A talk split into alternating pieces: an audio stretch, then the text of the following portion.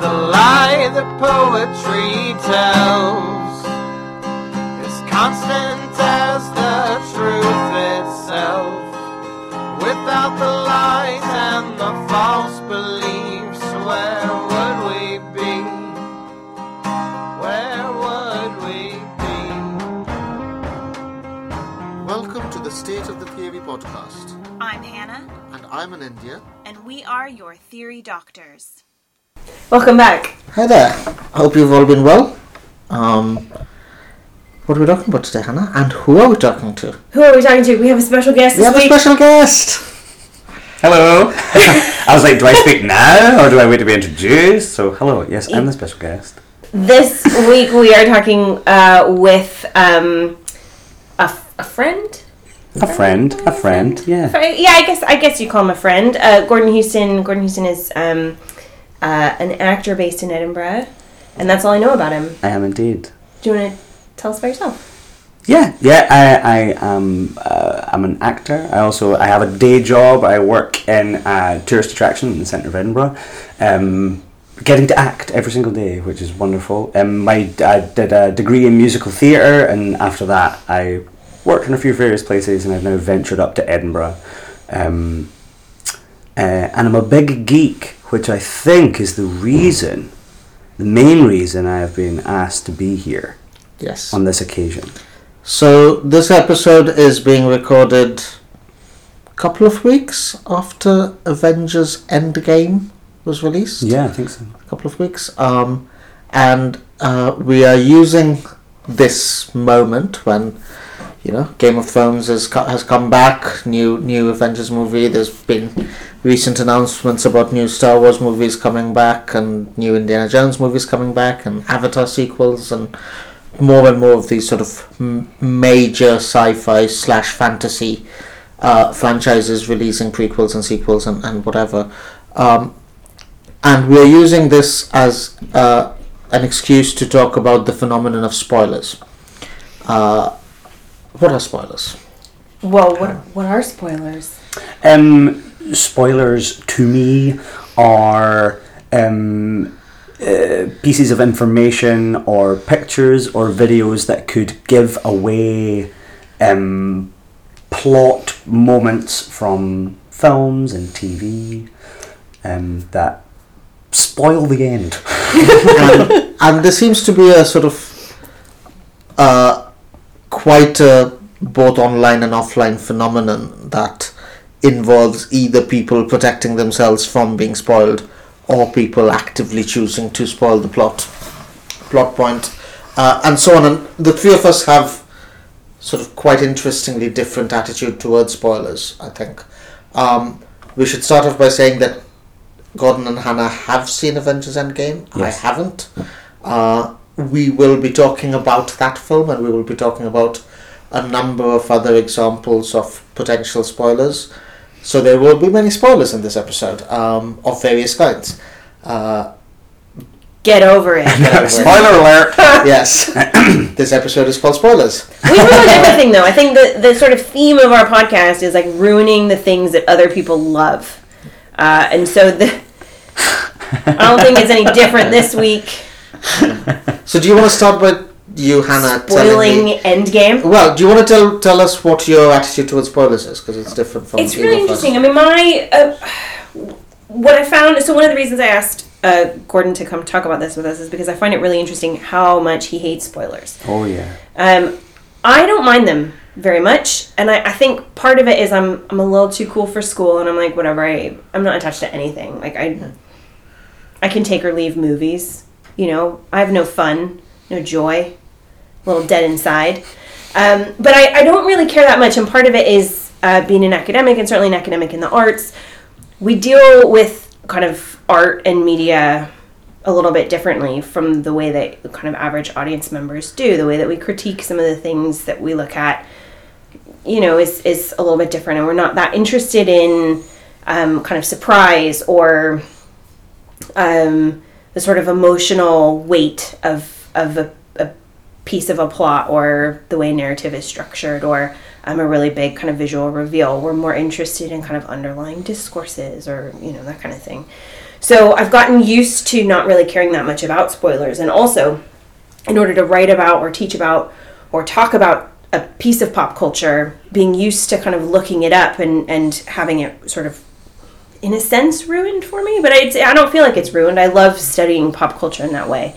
And I love looking at it the way that we look at it on the podcast. So for me, I get something else out of pop culture. But what was really interesting was Gordon posted a meme on social media that was like, don't spoil Avengers for everyone. Like, if you're a good fan and you care about this movie and you care about everybody else and you want you you know you want your Marvel joy, don't ruin it for us. Of course. Like be part of the team. Yep. And I part of me was like it's really sweet that he cares so much. Like here's a grown ass man Yeah, man.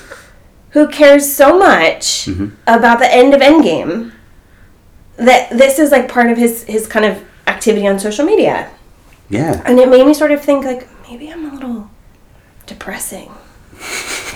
Depressing. Like, I'm I'm sure like a that will- Well, I'm sure that will not come as a surprise to our listeners. Uh, Gordon, do you want to tell us what spoilers mean to you and why you hate them so much? Yeah, I, I just get such a.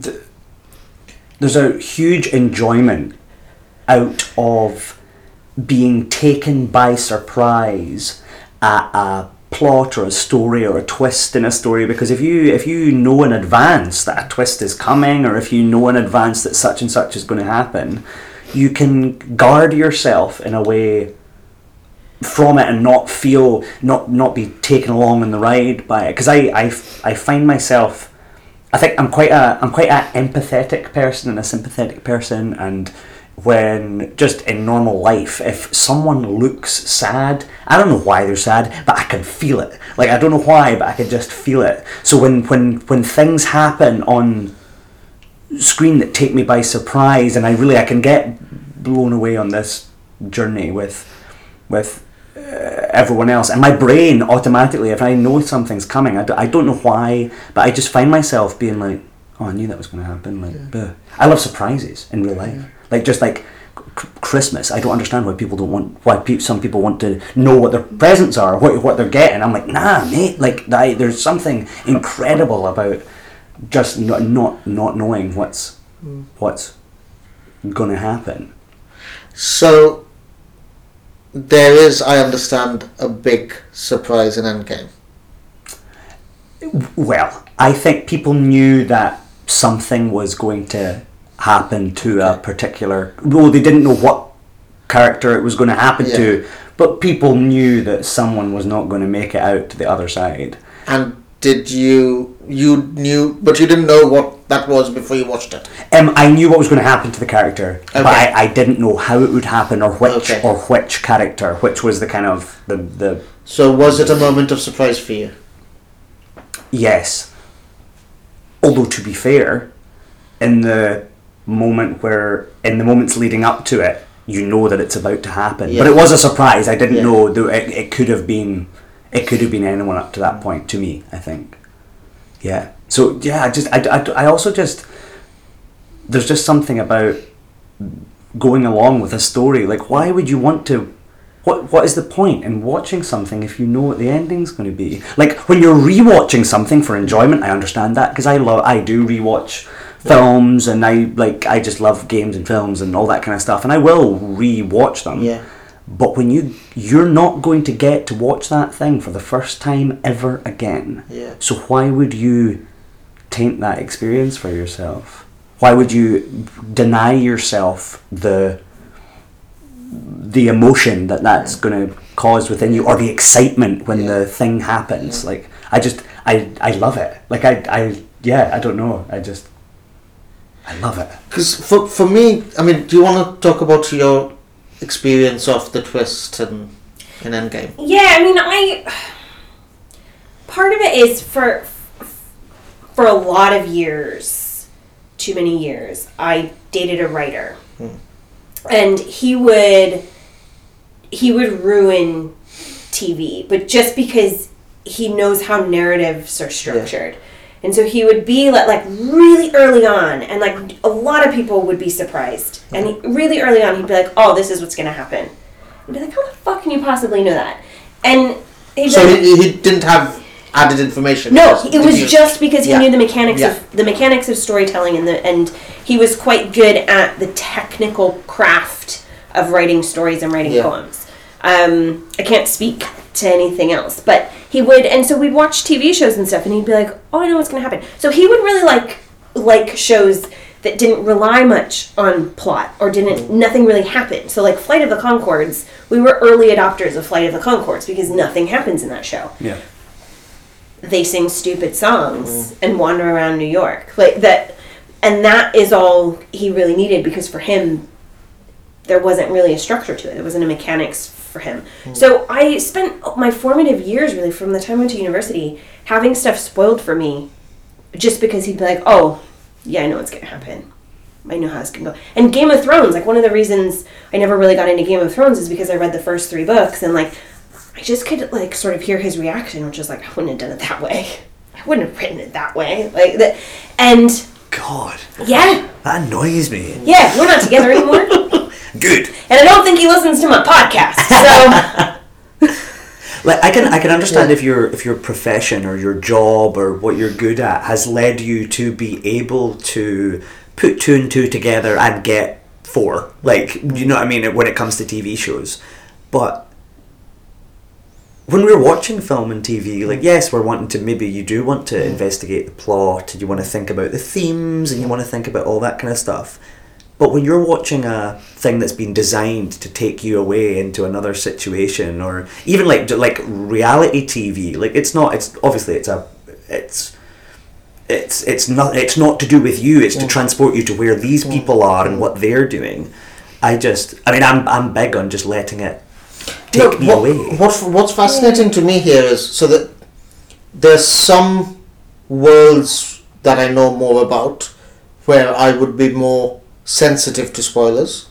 Harry Potter, Doctor Who, and, and a few others. Mm-hmm. There are others like the Marvel Universe or Game of Thrones that, where I don't know enough and, and I'm, I'm not particularly sensitive to spoilers. But what's fascinating to me is listening to both of you talk is you are both constructing narrative as waiting to find out what happens next or what happens in the end which is a very particular definition of narrative i think because you could also think about narrative as how do we get there right? So granted that you mm-hmm. know person x dies at the end like i don't know if you like you know if you know the plot of hamlet for example you know hamlet is going to die at the end. Mm-hmm. But there is still a journey that you go along with with the characters So I guess in in that case, that's maybe what I was when it came to Endgame. yeah It's for me, I didn't know the journey, and I would, but I guess. I don't know because you're you're right because I knew that a character was going to die. Hmm. So effectively, I the, the end. Like I don't know how they're going to. I did. I didn't know how they were going to overcome Thanos. Hmm. I knew that someone was probably going to lose their life in the process, hmm. but. But I still knew that someone was Yeah. going to lose their life, so maybe for me it was also uh, well. I guess I don't want to know the, the actual minute details of who dies, but because it, it it's also like even even in the worlds that I'm sensitive to spoilers, there was always and often is still a pleasure to be had from trying to figure it out. Right, and that's that sort of pleasure pain of it really fascinates me because it's almost like you want to go as close as possible to be able to figuring out the final answer, but not quite. Right? So the, the closer you can get, the better, until you get the answer, at which point it becomes disappointing. mm, yeah, And that mechanics of it really fascinates me, right? So if you know a character is going to die, or you know that, you know, Voldemort or Thanos has to be defeated, yeah. and you're trying to figure out how it's going to happen and you you come up with all sorts of theories and you don't know if any of those are correct and the pleasure is f- trying to get to a believable ending Yeah.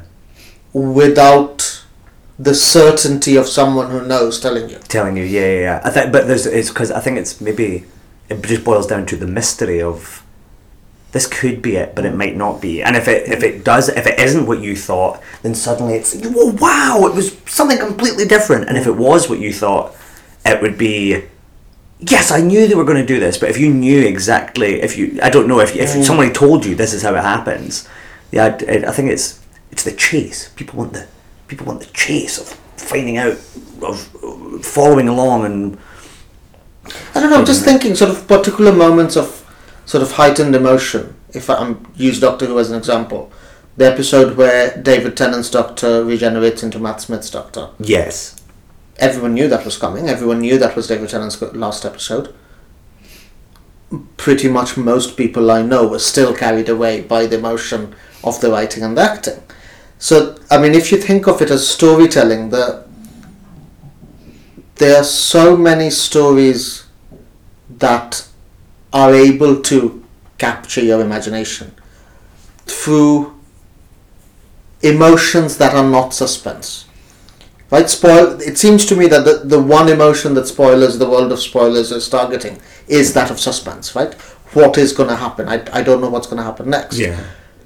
But that leaves room for so many other forms of emotions to do with humor or sadness or, or you know, excitement or, you know, whatever. Uh, none of which have to do with I can't tell what's coming next. so that's specifically what spoilers seem to be. I think I think that's the only the only form of storytelling that spoilers seem to me to ruin, Yeah. to spoil, if you like. Because that, that's it's interesting that you say that because you're right. Like because at, at that point in Yeah. time, I was watching Doctor Who, Yeah. and could you really spoil it? Because we knew we knew it was going to happen, and they'd also shown pictures of who was going. to... It wasn't even as if it was going to be like, and your next Doctor is Beyonce. Wow! oh my God, it's different. I, and I know that both Russell T Davies and Steven Moffat, at various point, creators of Doctor Who, have sort of fantasized about how amazing would it be to be able to launch a Doctor on the show. But the thing is, no one in their right mind would would ever do that because there's, they'd miss out on so much publicity. Yeah. right? And that's that's the economics behind it all that to an extent the pro- producers of any major tv film franchise want to, want to spoil. They don't want to spoil too much but they want to sort of titillate you enough in order to generate publicity. I can't remember the exact details, hmm. but everyone knew that someone was going to die Yeah. in Endgame. So I'm trying to remember whether the trailers Yeah. showed moments where this could be that character about to die. Hmm. This could be that character about to die. Who's it going to be? And I can't I can't remember if that was part of their Yeah. part of their thing or not. Yeah. But because really, if I think about it, I'm trying to think what else they could have spoiled in Endgame. I think that was the, the that that the death was the big thing that everyone That's the big thing, know. but also the uh, the the recasting, yeah, the recasting as well. And I, I think I mean I come at spoilers from a different perspective because I there's I think my social media social media d- is serves a different purpose in my life. There's a lot of academics on my social media, and they share really like I mean nerdy stuff, not geeky stuff. Like I Yeah. read a lot of like like commentaries on critical race theory from social media, that kind of stuff. Yeah. And what I where the, the a lot of the Marvel well two of this the kind of end game spoilers came out of debates about and critiques of Marvel's kind of continued insistence that white men sit at the core of their universe. yeah, And for me, it was like, right, this is the time where they're going to respond to this audience. Black Panther's done really well. yeah, There's, this is the time where they're going to phase out the white men. Hmm. For economic reasons, their audience is, they're now recognizing the demographics of their audience are different. yeah, The marketing that they've done hasn't necessarily shown them actually an accurate picture of who's going to pay to go see their movies. There's a couple of characters now that are a bit antiquated based on changing demographics and is now probably time to replace them. yeah. And so for me it was not none of it was surprising. given that mm. knowledge that I had, Yeah. as opposed to a kind of like poring over a trailer and looking at you know frame by mm. frame sort of possible pieces of information that Marvel is drip feeding trailer watching audiences. And I came at it that way, which makes me sound a little bit kind of cold and you know clinical and detached. Yeah. It's not I think because you I have invest- a you're invested in a different yeah different narrative. So you know, you mentioned Black Panther. Black Panther, I think, is the only Marvel film I've seen, and I I loved it. But there was nothing about the film that I loved because it was suspenseful, as it were. There was no point in the film where I was like, I, I can't tell what's happen what's going to happen next. That's not why I loved it. Yeah. I loved it for its politics. I loved it for its you know music. music. I loved it for its Representation. representation, for its cinematography, and all of design, all of those things, um, which are all part of this. The phrase used earlier about sort of the world that carries you away, right? Yeah. It's, it's all part of that. Um, But I think that's what's also interesting about Yeah. Endgame is Yeah. that superhero films in general, mm-hmm. and I think a big reason why a lot of people, maybe a lot of people is a wrong mm-hmm. term to mm-hmm. use, but why there's a uh, a group of people who really don't like superhero films and just don't see the point in them is because you know what's going to happen. that's what that that exactly what I was going to say. Yeah. So it's like so you've got the maybe you've got this person who has a great a great power but doesn't know how to use it, and then Yeah. there's a villain, and then they're going to try and fight against it, and it looks like they're doing well, and then all of a sudden they're going to get batted down, and then they will learn something new about themselves, or they'll discover something new and overcome the battle, win the day, and it's all grand. Hmm. I think what was so big about Endgame and Infinity War is that suddenly hmm. there were some stakes in a superhero film, which was like beyond like hmm. b- beyond normal. When you're watching Game of Thrones, if you haven't read the books, incredible. A, a, a TV series where are there any good guys? Are there any bad guys? Because no one is safe and anything could happen and it's a wee, bo- wee bit more real. You're not just going to be able to say that person will live until the end because it's a fantasy. It, that that kind of series lends itself to people are going to be able to spoil this because mm. anything could happen if you haven't read the books. Whereas in superhero films that doesn't tend to happen. So I think that's maybe why Endgame and Infinity War had such a big thing because there was This this is taking me sort of slightly away from spoilers and thinking about sort of the richness of storytelling because it seems to me that there is there in, in if you divide a world, the world of stories into good guys and bad guys, then there is no formulation of that that can't be an incredible story. Right? You can have incredible stories where they're clear clear good guys and clear bad guys and they stay good and stay bad throughout. There are incredible stories where you can have good you know, are they good, are they bad, they keep chopping and changing yeah. you can have incredible stories where everyone's good and incredible stories where everyone's bad. So it's just, it seems, and I speak as someone who is invested in spoilers, who is sensitive to and affected by spoilers. Yes.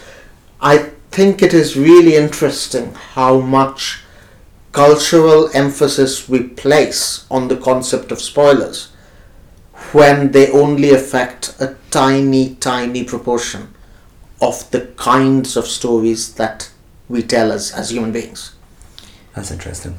There's so many aspects of storytelling, even in genres that are sci-fi slash fantasy, uh, genres that are seen to be particularly susceptible to spoilers.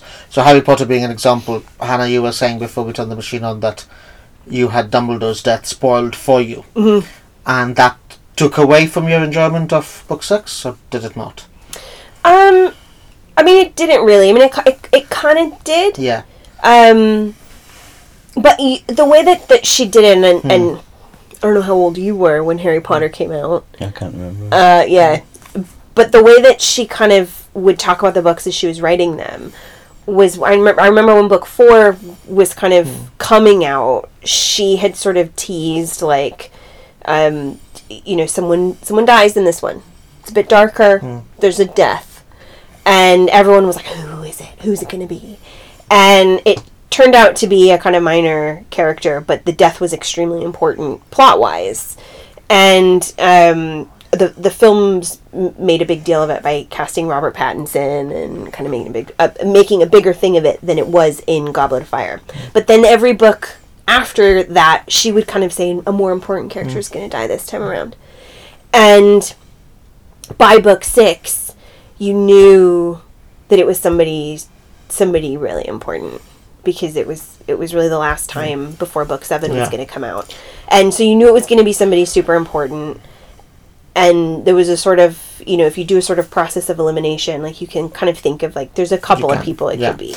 and and also not to interrupt, but I think this goes back to a point that Gordon was making earlier on about the rules of storytelling.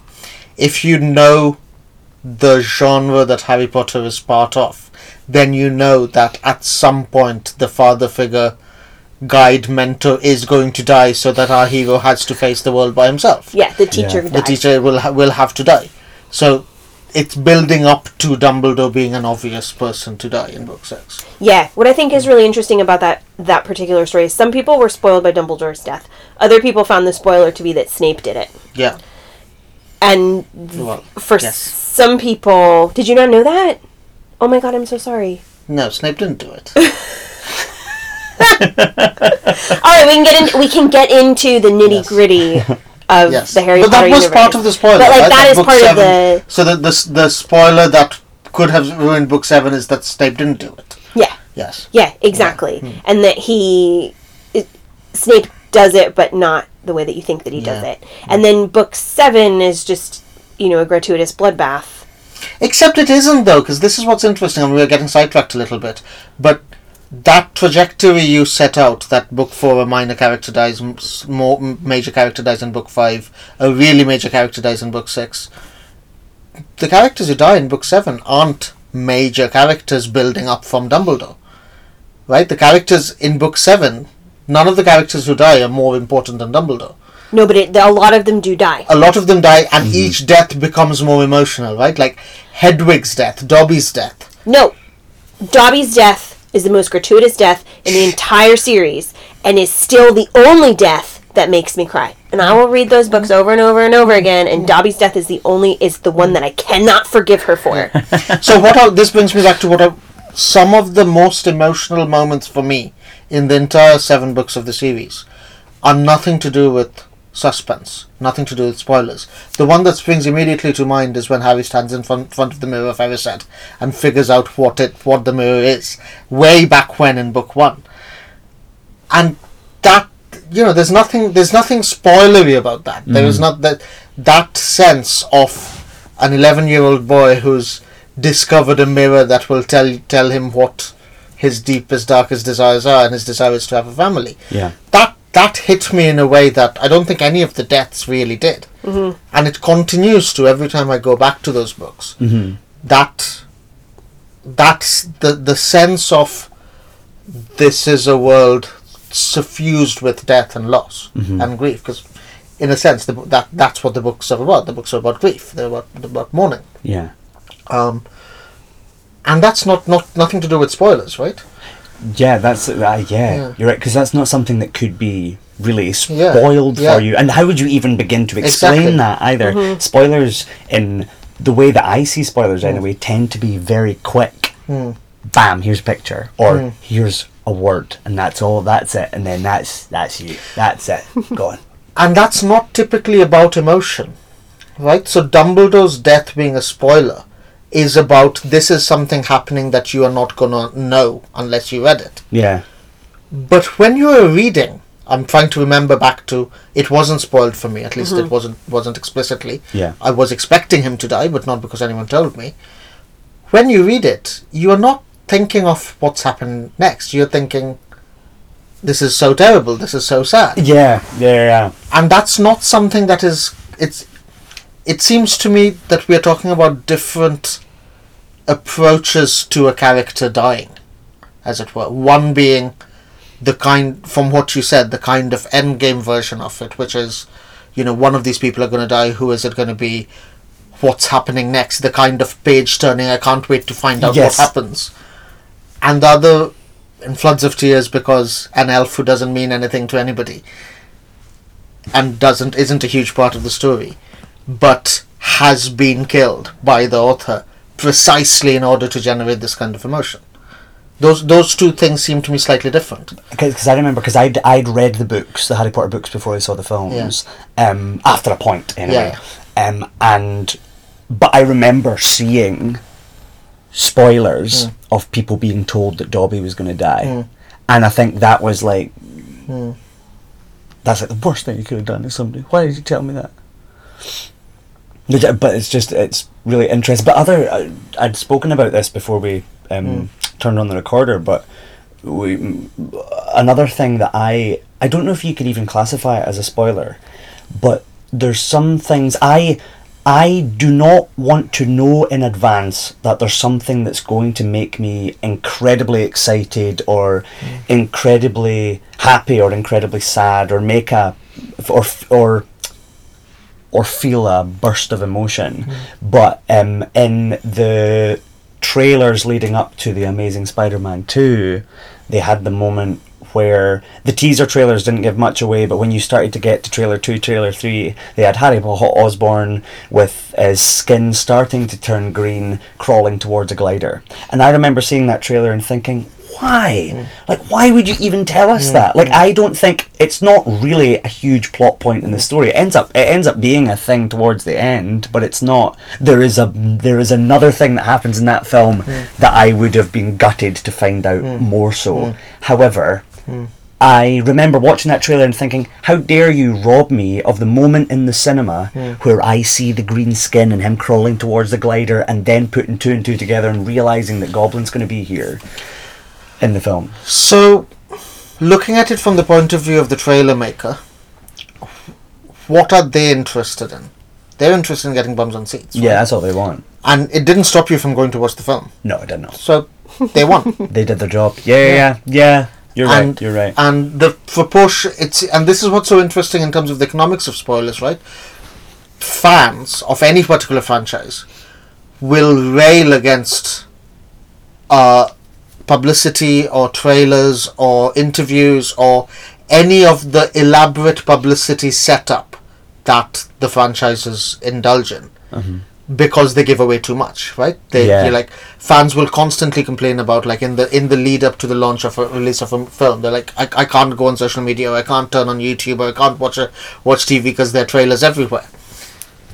The thing is no matter how much you spoil in a uh-huh. trailer those fans are going to go They're going to go see it. Yeah, right that right. trailer could have been could have shown the entire the the, the what you just said the amazing the the thing that wasn't spoiled for you and you were glad it didn't yeah, if it had you probably still would have gone I would have gone to see the film to see how it played out Yeah. and got to that point. Yeah. Yeah. so i wonder to what extent producers really care about giving spoilers away or not uh, part of the reason why we we did decide to do this uh, episode was there's a story about uh, a fast food sh- uh, restaurant in Texas. Texas. Do you know what? I'm on a side note. I'm surprised it's not Florida I know, right? Uh, because that seems this seems like a story that should come come out of Florida. I think it's too normal. It's too for normal. Florida. So there's a story in whi- where uh, an employee in a fast food restaurant has been charged with assault for punching a colleague because the colleague spoiled Avengers Endgame. Um, so fans clearly care, clearly care Oh, so yes. much. Mhm. And I've seen lots and lots of people on my social media sharing this story and in, in outrage and talking about how no I'm one person I'm, I'm sure they were sort of uh, they were tongue in cheek as it were but they said you know no one should ever be be convicted of punching someone because if you spoiled it then you deserved it as it were yeah. I had some of that. Um, yeah, Yeah. when this story appeared, people were like, "Yeah, I would have done the same Yeah. thing." but what's really funny is I bet Marvel doesn't care No. but you know what? Now, as as you're uh, Yeah. speaking, I think it also makes me think about. You're right. I don't think they care necessarily. I think that the because any publicity is good Yeah. publicity as far as they're Yeah. concerned. I think if you think about it, Mm. maybe the reason people get outraged by spoilers is because they're just pissed off that someone else knew before they did. And that other person had the power over them to give them that knowledge. Like, that's all you've done is that you've mm. passed knowledge on and you're saying, "How dare you? How dare you educate me about what's going to happen in the future?" Because I wanted to find out and learn it myself. And people who give out the spoilers sometimes, Yeah. That's their game. That's the Yeah. reason you're doing it. I'm a better fan than you are. yeah, yeah, exactly. Call yourself a fan. You don't even know this. You don't even know that, and then obviously, and then by that's you like throwing your weight around. Yeah. yeah. I'm the better fan because I already know mm. this, and I have I have watched all the trailers and I've looked at them all that way, and I went and got I went and saw the film before you did, and I think the guy got punched. Maybe more because hmm. he was just being a dick about it. While he hmm. when he hmm. gave them the spoiler, I I read a thing the other day about this guy who, when Avengers Infinity War came out, he was um, on Instagram and he'd made a post talking about Infinity War and being really excited to go see it, and he'd hashtagged it in a uh, he'd hashtagged it Thanos demands your silence, which was what um I can't, um, um is it the Russo brothers or someone that I think that's the name of the guys who do the who have been making these films. Yeah. Um, that was the hashtag they used when they made the public letter saying don't spoil anything. So this guy made an Instagram post. Thanos demands your silence is the hashtag, and a random guy on the internet commented with the names of the people who died during the snap. And this person was fuming, was like mm. furious. But then messaged this person mm. and was like laughing about it and was saying, "Yeah, I haven't. I, I've already seen the film actually." Mm. So that was really funny. But like, God, if I hadn't seen it, this guy hadn't seen the film, but he messaged this person and was like, "Ah, "I've already seen it. Good joke, mm-hmm. cool." Mm-hmm. And then befriended this person, messaged them back and forth just about films and what they mm. were doing, and they were both interested in the same stuff. With the end goal being, mm. when Endgame came out, he went and saw Endgame and then messaged this guy, the spoiler at the end, to get back at him. The guy was like, What? I thought we were friends. And he was like, Yeah, well, that's what you did to me like, last year or mm. whatever when Infinity War came out. And it was just like, Whoa, like the lengths that Yeah. this guy was just being a dick. But then the other person. I think he was being the bigger dick, having this year long. Power play, isn't it? It's, Oh, it's, yeah. it- it's it's just elaborate power play, and it suggests there's there's there's some really um there's some really interesting assumptions, unquestioned assumptions behind the way the power works. I think. Firstly, it there is a sense I think, and this comes through in a number of different ways uh, in fan culture, but there is a sense I think that if you if you take Avengers Endgame as an example, or Harry Potter, or Doctor Who, or whatever, that the product belongs to the fans. That somehow it is I own it, yeah, and therefore you shouldn't spoil it. yeah. You don't own it. And just going Yeah. back to something you said Yeah. earlier on about um, when people come up with their own, you pe- people uh, uh, theorize what Yeah. they think is going to happen. You get the people. There is a joy in mm. coming up with your mm. own Yeah. theories Yeah. and thinking what could happen and how it might play out, and then there's the pleasure of watching it play Yeah. out. But then you also get the people who go, "That was shit." Yeah. Like how? Why? Why do you end it this way? Because my Yeah. way was so much better. And Yeah, it's so you're not yeah, a writer. Yeah. Like so, I, I, I had an elab before before book six or seven came out of Harry Potter. I had an elaborate theory that Harry was uh, the descendant of Godric Gryffindor. I had lots, all sorts of different reasons for it. Yeah. I still maintain it would have been brilliant, but you know, I'm not J.K. Rowling. I don't get to decide. And there's a really interesting sort of, you know, I might I pay to go and watch a film. I buy a DVD. I own I buy a book. Hmm. I own the material sort of manifestation of whatever it Yeah, is. You know yeah, that, yeah. that that object. Physical object. And depending on how much of a fan I am, I might buy like director's cut DVDs or like illustrated editions of books, merchandising. I might go to conventions. Fan culture, in in many many examples, involves a huge amount of financial investment. Right? You have you you pay a lot of money to be a fan. yes, I go to the conventions. Yeah, and as a result, I think there is a sense that the product is mine as a fan. It's Yeah. like, I have given so And it many isn't. hours and time and money into becoming the biggest fan, so I now I now own it. Yeah. Yeah, and no, sort of emotional investment. Hmm. There's a really interesting um, originally I had thought that we would ask you more about the kind of emotional connection that you have to the Marvel films, but the way that you talk about Endgame, the way you talk about spoilers, is actually less. You don't talk about them like they're your friends.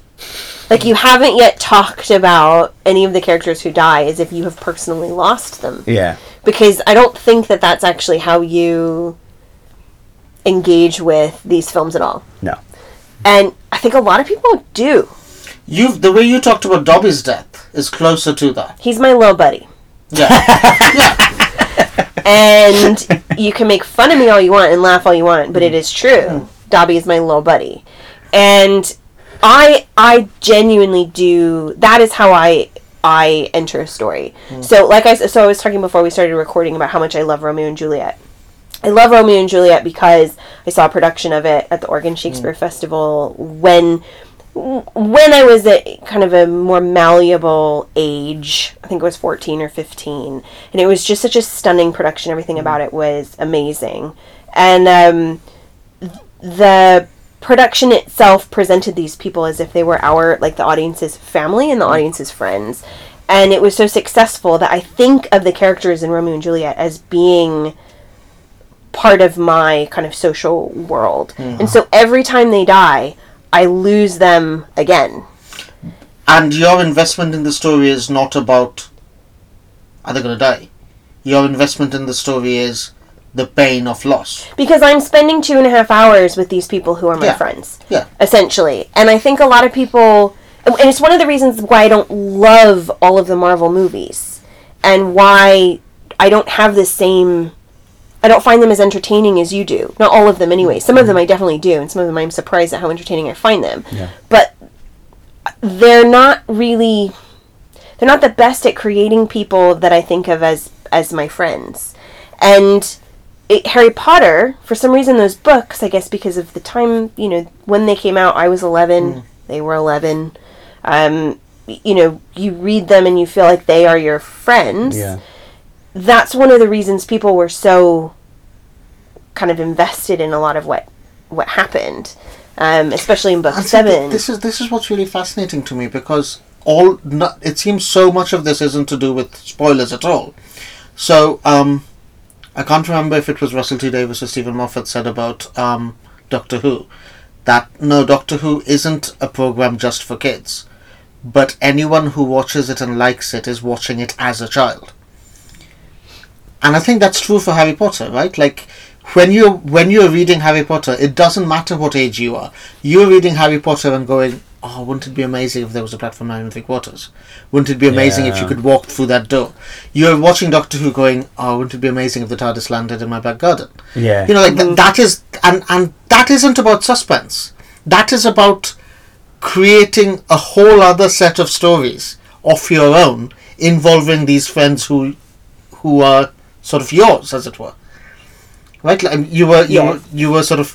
I think you said when you were uh, talking about Romeo and Juliet before we turned the machine on that you sort of every time you sort of wonder how it's going to end, as if it it could end in any other way. yeah, like this time it's going to be different. Yeah. This time I want it bad enough. She's she's going to wake up just a little earlier.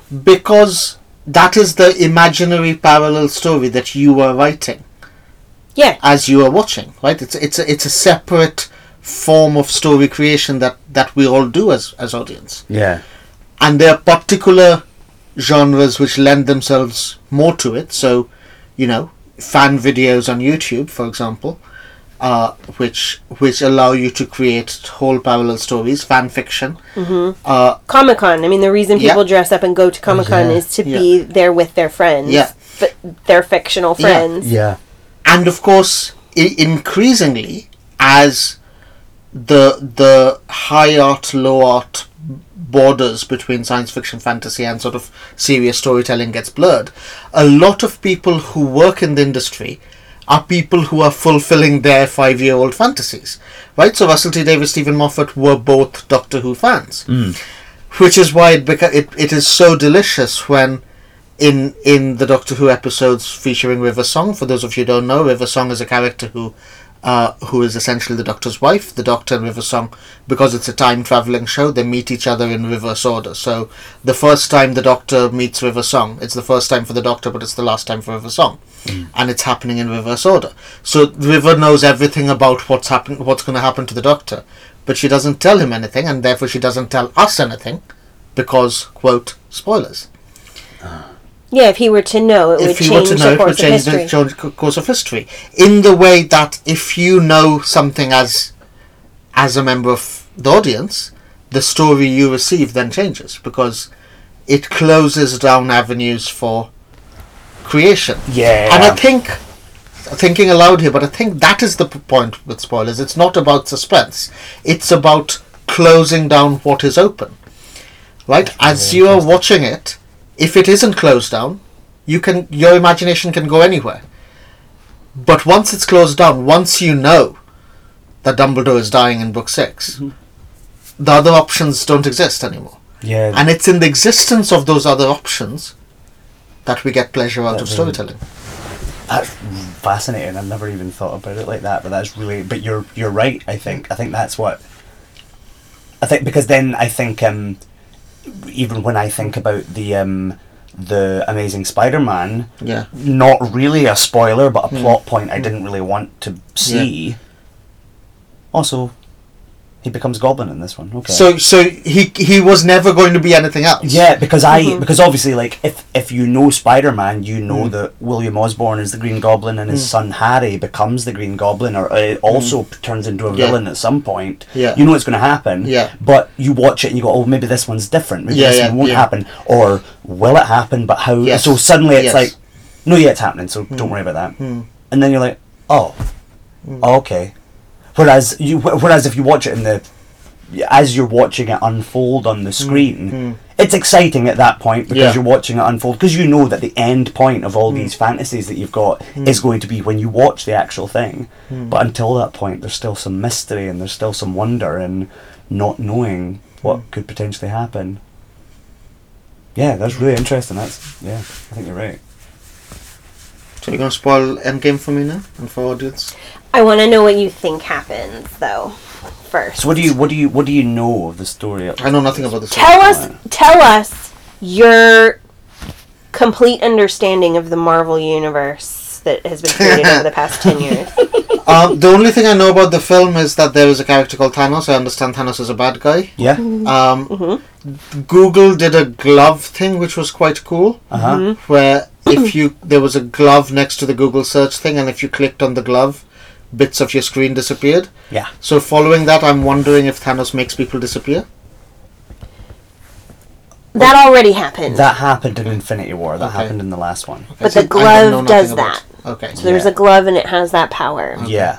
He's his whole goal is to find these stones that when hmm. he puts them on the glove gives him the power to snap his fingers and wipe out half of the population of the world. Uh, of the universe as we know it. Just wipe them out.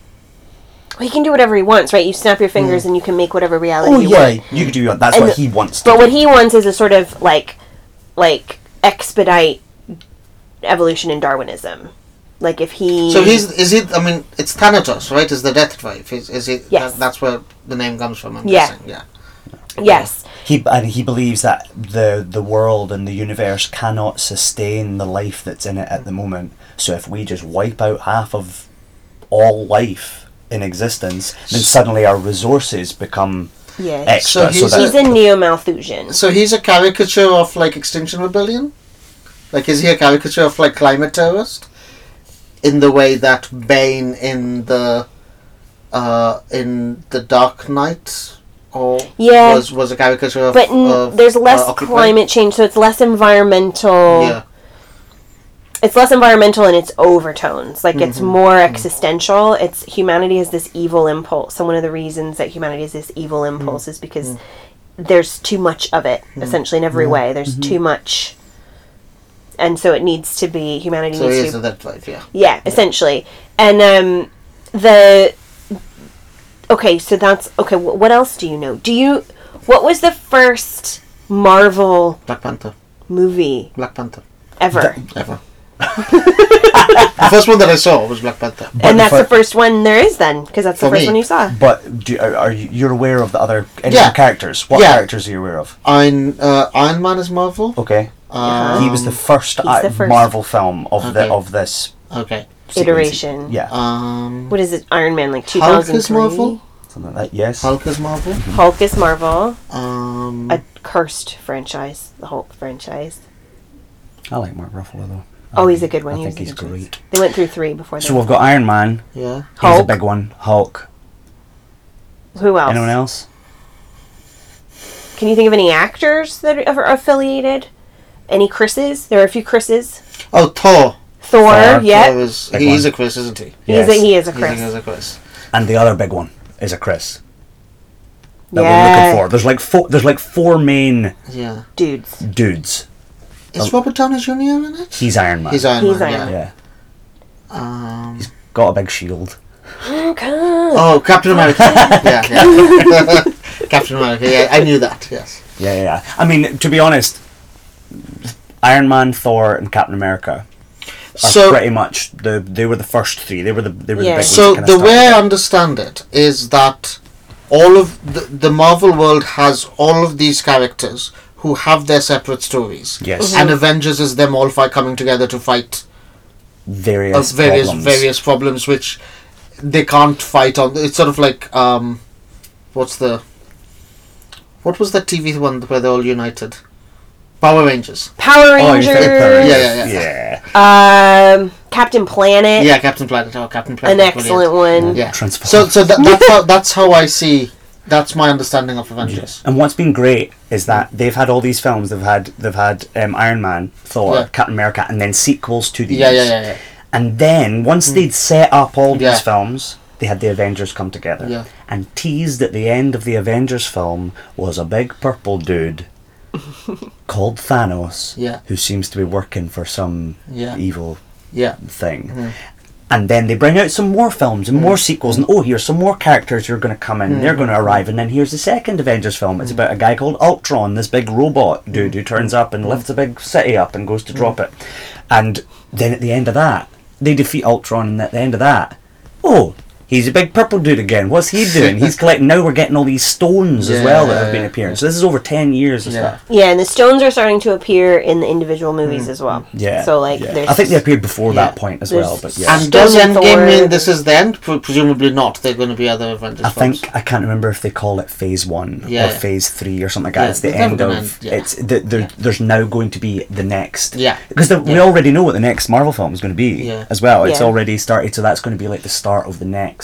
And is that going to be an Avengers film or it's going to be something different? No, it's it's Spider Man is the next yeah, is the next yeah, film. yeah. But I don't know what their plan is in the future. Whether they're going to bring everybody back together again. But this, yeah. Mm. but th- this whole thing up until now, the past years since Iron Man one, Mm. has been leading up to the Infinity War. Okay.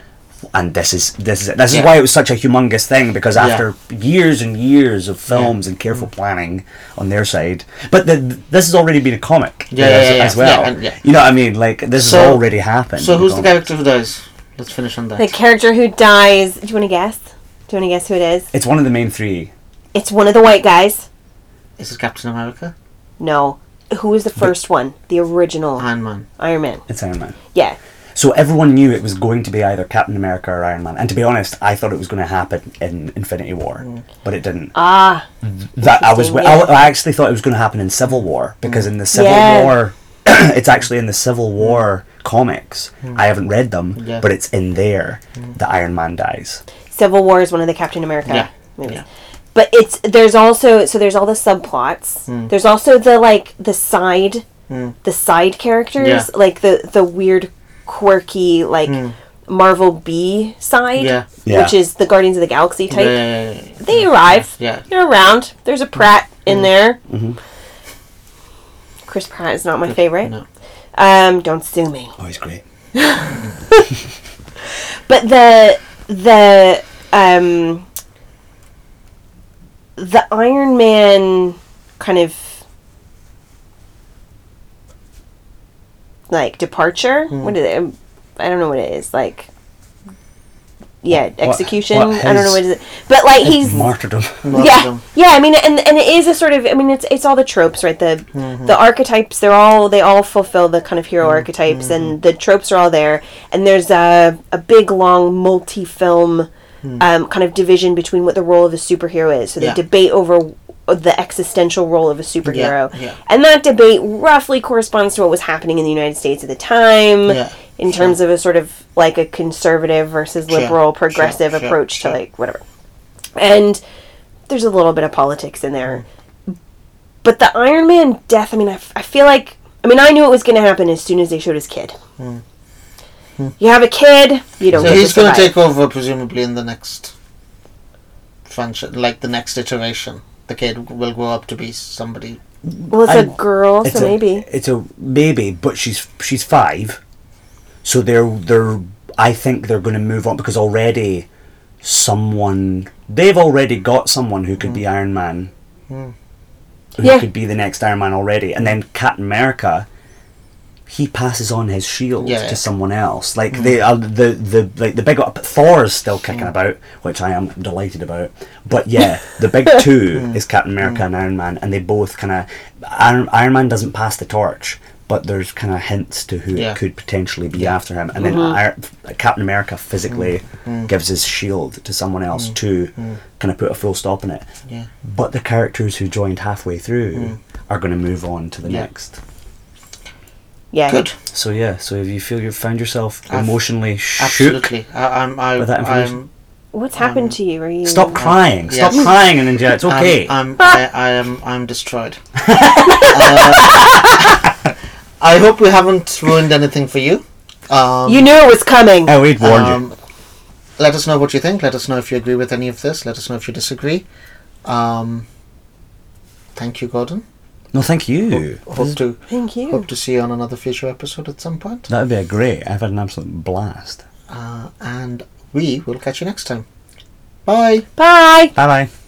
We hope you enjoyed this episode, I have been Hannah Fitzpatrick. and I have been Anindya Raychaudhuri, You can contact me on Twitter at Dr. H. Fitz. and me at Dr. Anindya R. Our music was provided by the Agrarians, and this has been State of the Theory. Thank you. Where would we be? Where would we be?